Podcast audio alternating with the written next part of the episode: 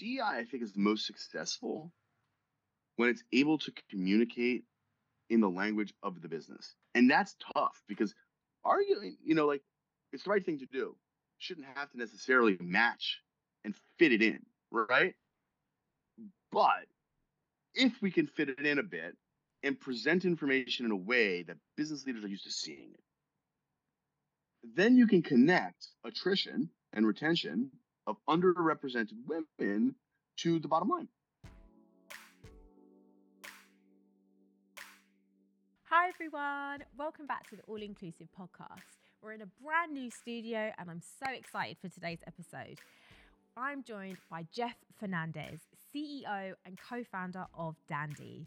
We discuss the power of analytics in unlocking the potential of DEI strategies, going beyond superficial diversity metrics, and providing game changing insights to create a more inclusive workplace where everyone feels valued and empowered. Jeff also shares a highlight in his journey building Dandi and provides advice for leaders who are driving DEI with data backed approaches.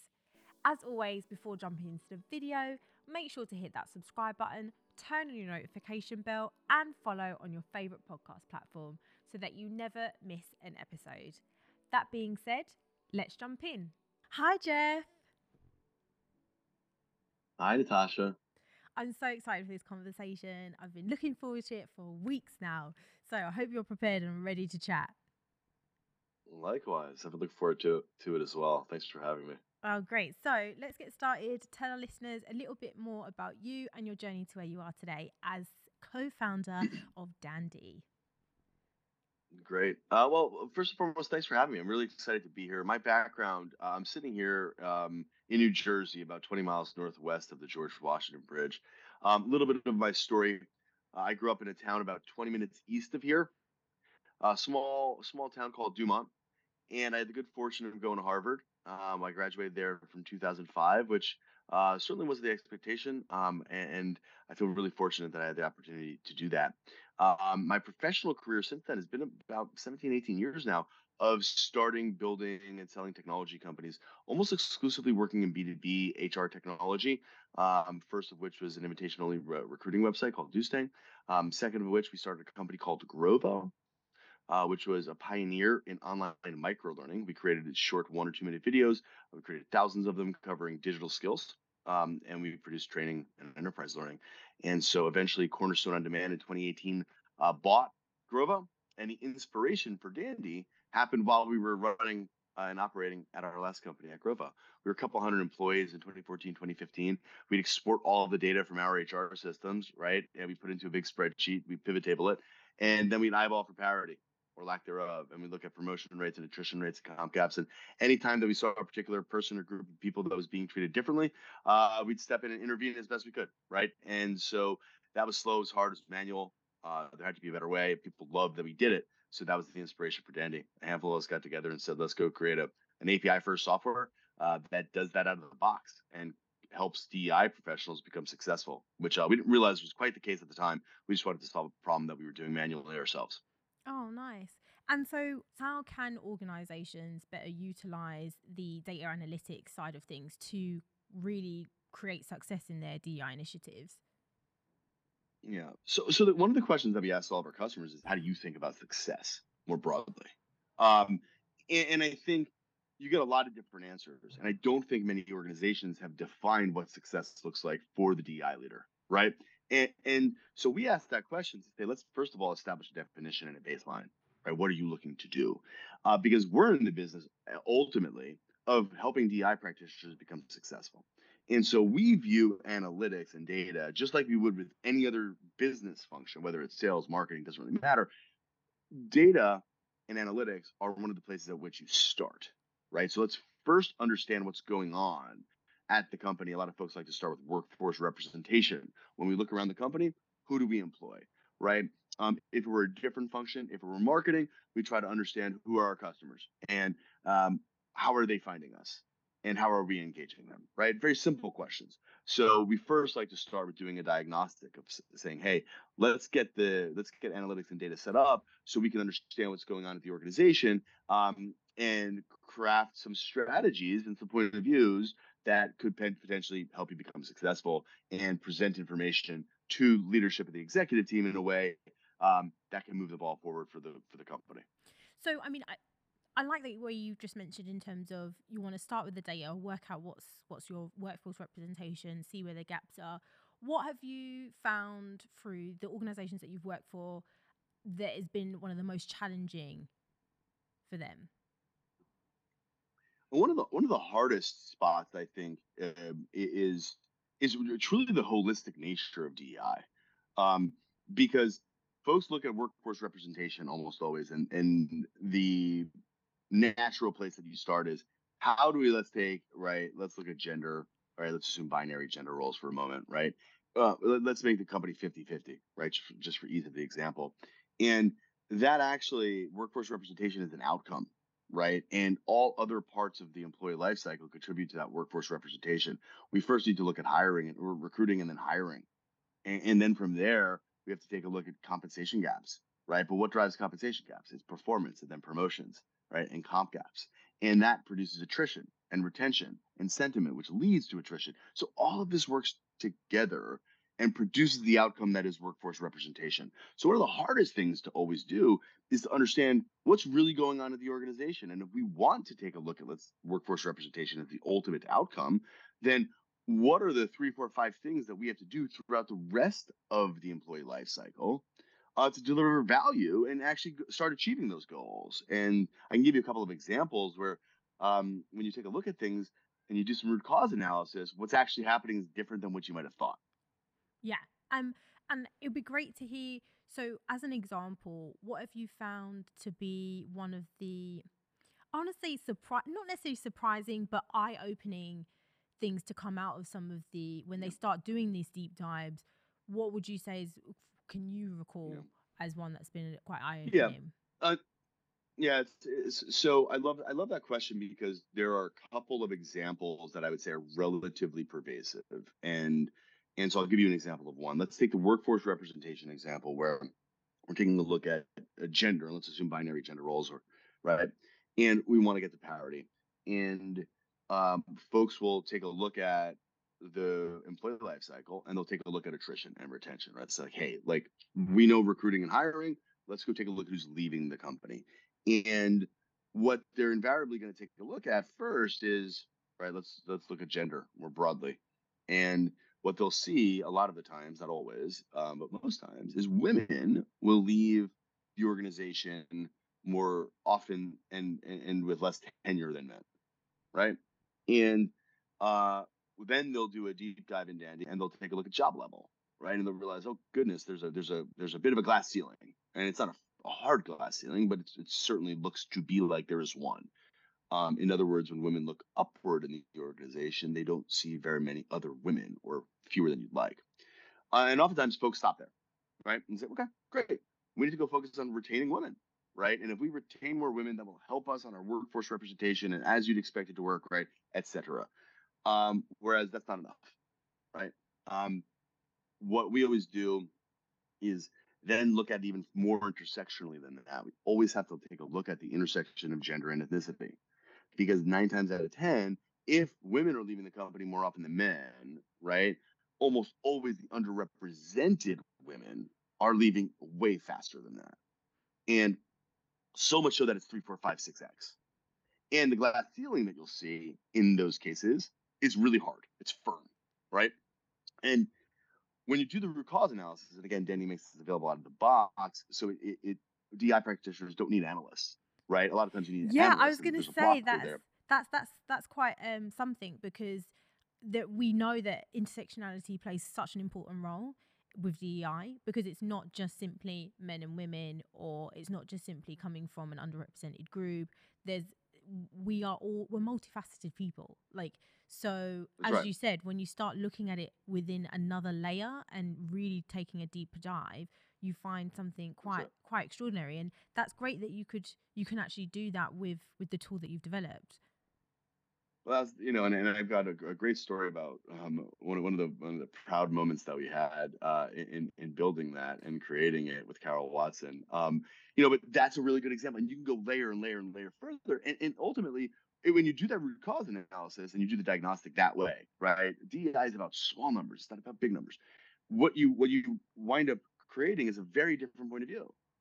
And so you have a very sophisticated data-driven point of view that you then say, hey, here are the three to five goals for this year that we should focus on. And you can substantiate it with data. And you go to your executive team at that point, and you are empowered with information and data in a way that any other business leader would be. And that positions DEI as really central and important. And and and that's what part of what we're in the business of trying to do. I mean, and that goes into to, to my next question is is getting the buy-in because that's something that a lot of leaders um it's a challenge that a lot of leaders do face is being able to convince the board or the the kind of the key stakeholders to invest mm-hmm. in the work and so, do you find how do you see that the data analytics is able to do that?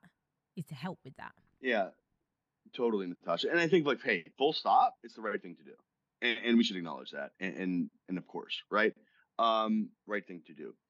Uh, secondly, I think DI, I think, is the most successful when it's able to communicate in the language of the business, and that's tough because arguing, you know, like it's the right thing to do. Shouldn't have to necessarily match and fit it in, right? But if we can fit it in a bit and present information in a way that business leaders are used to seeing it, mm. then you can connect attrition and retention of underrepresented women to the bottom line. Then we can say, we're, we're doing hiring and recruiting, and we're spending X, Y, and Z budget at the top of the funnel. And our tenure is worse, and this is what's going on. We've got a huge problem with promotion rates, and then we have attrition and retention. We're spending a lot of money on this on, on, on, trying to become quote unquote diverse. And this is the ecosystem in which it's, it's living. And so we can make a business problem out of it now. And we can say, let's go solve it. And I think that's what data analytics does. It does the same thing for marketing. It does the same thing with Salesforce for sales, right? Um, I don't, I, I, and I have to be very careful here because we're talking about people and we're talking about lives, and, and this is really important work, right? So there's a delicate balance ultimately, but but they have to work together, I think. Mm. And I'm glad that you touched on that. This is about people, so we've got to be delicate. So it's great that you're able to pull all of the information and and present it in a way that's easy to be read and can be picked apart a little bit more and you can go a little bit deeper. But what's your perspective in terms of being able to get the data in order to analyze it? Because we know that we're dealing with people, it's a lot of personal information that that needs to be inputted into this to get you the the answers that you want. So so what are your thoughts on being able to pull the data so, so I think for, first, I think there are two answers to that question. One is from a software perspective, right? From a software perspective, we are GDPR compliant, CCC, CCPA compliant.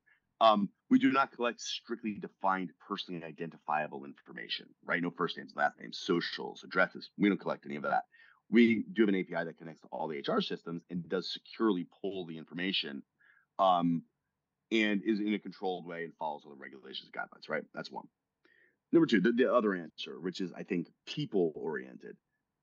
Um, we are knock on wood. We are very we have been very successful in conducting voluntary self-identification campaigns.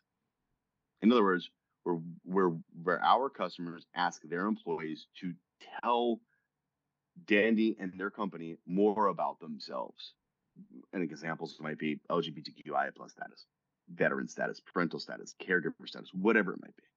Or to fill out ethnicity if they haven't yet, right? Or we're introducing a non binary gender role. Can you please update?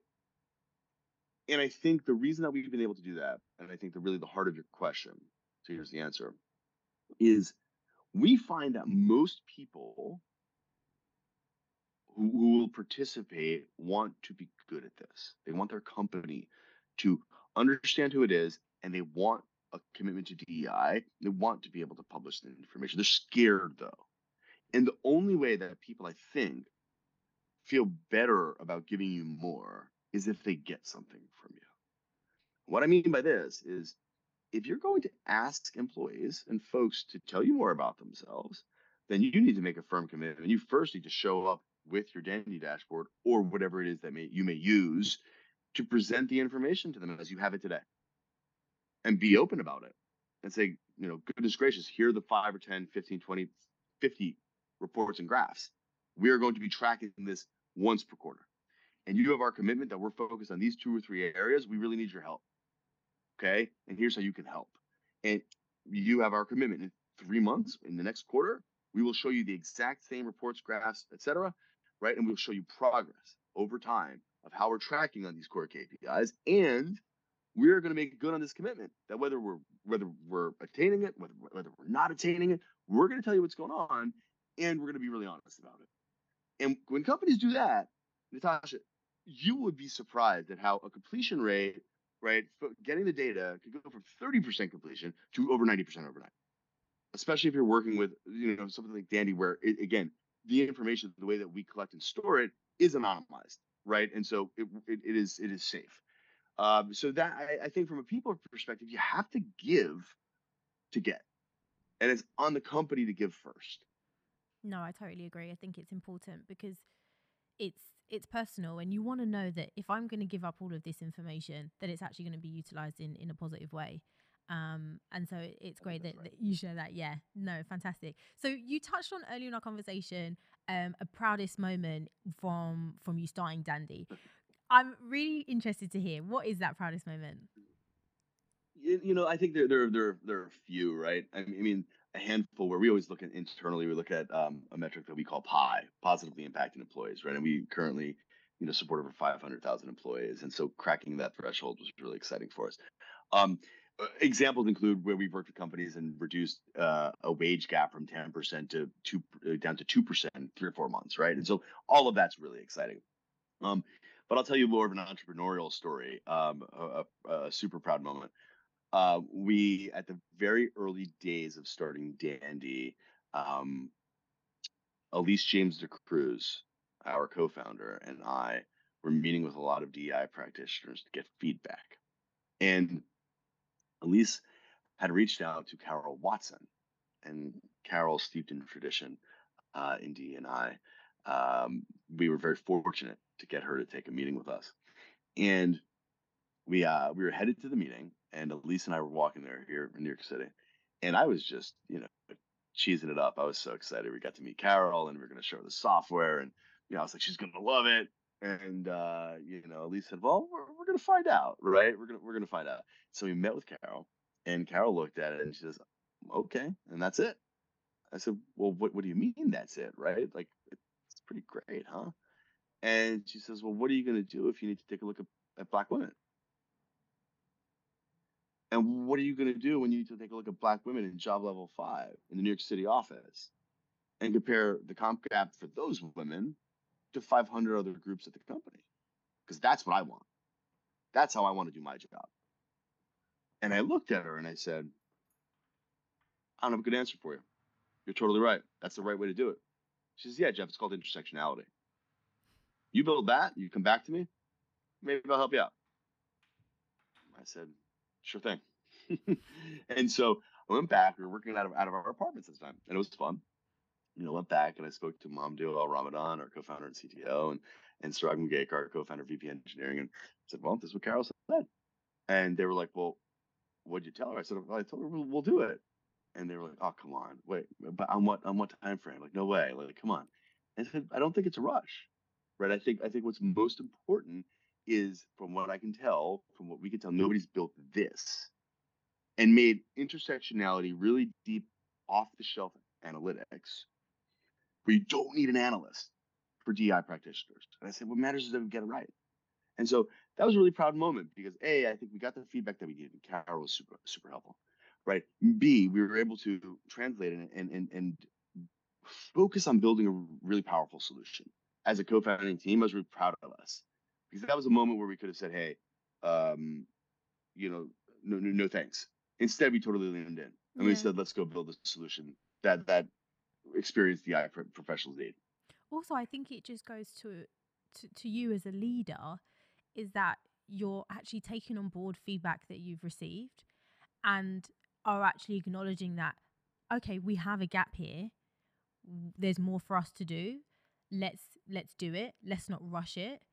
And you're taking the opinion of of the, your team around you as well and kind of getting their input which is so important. And, it, and it's it doesn't happen very often i'm going to be honest like and it's great to see that you did that. And it's it's positive. The outcome is positive which it is always going to be positive. Do you know what i mean? Like if, if you actually really listen and take on board some people's feedback um it and it, it will breed results i think i think that's almost always right and i've been doing this long enough natasha where there are periods in my career where you know i think i listened more than i spoke and, and periods where i didn't and i think the periods in my career where i didn't were the periods where i got it wrong right and, and so i'm sure i still don't do that every day today at this stage of my career, but but that's certainly front and center. Oh, fantastic! Well, I've so much enjoyed our chat, Jeff. Um, before you do leave Likewise. us, uh, given your experience in working in DEI and just being a, a first class leader, um, what advice would you give to to others that are out there that are also trying to make a real change in their organizations? I, I think the most important thing is to first understand the nature of the organization, right? And what does the company really care about? And how can, if you want to make a change, especially with DEI, try to establish a baseline. Think about this as the problem. And you, of course, we care about the people. You have to. That's central. But think about it as the problem that we need to solve. And go look at the baselines and pick three areas that you think and want to improve and track them really well and build support around progress right? And connect it to the kpis of the business. Look at employee retention. Tie that to the top of the funnel with recruiting. Make it a business problem.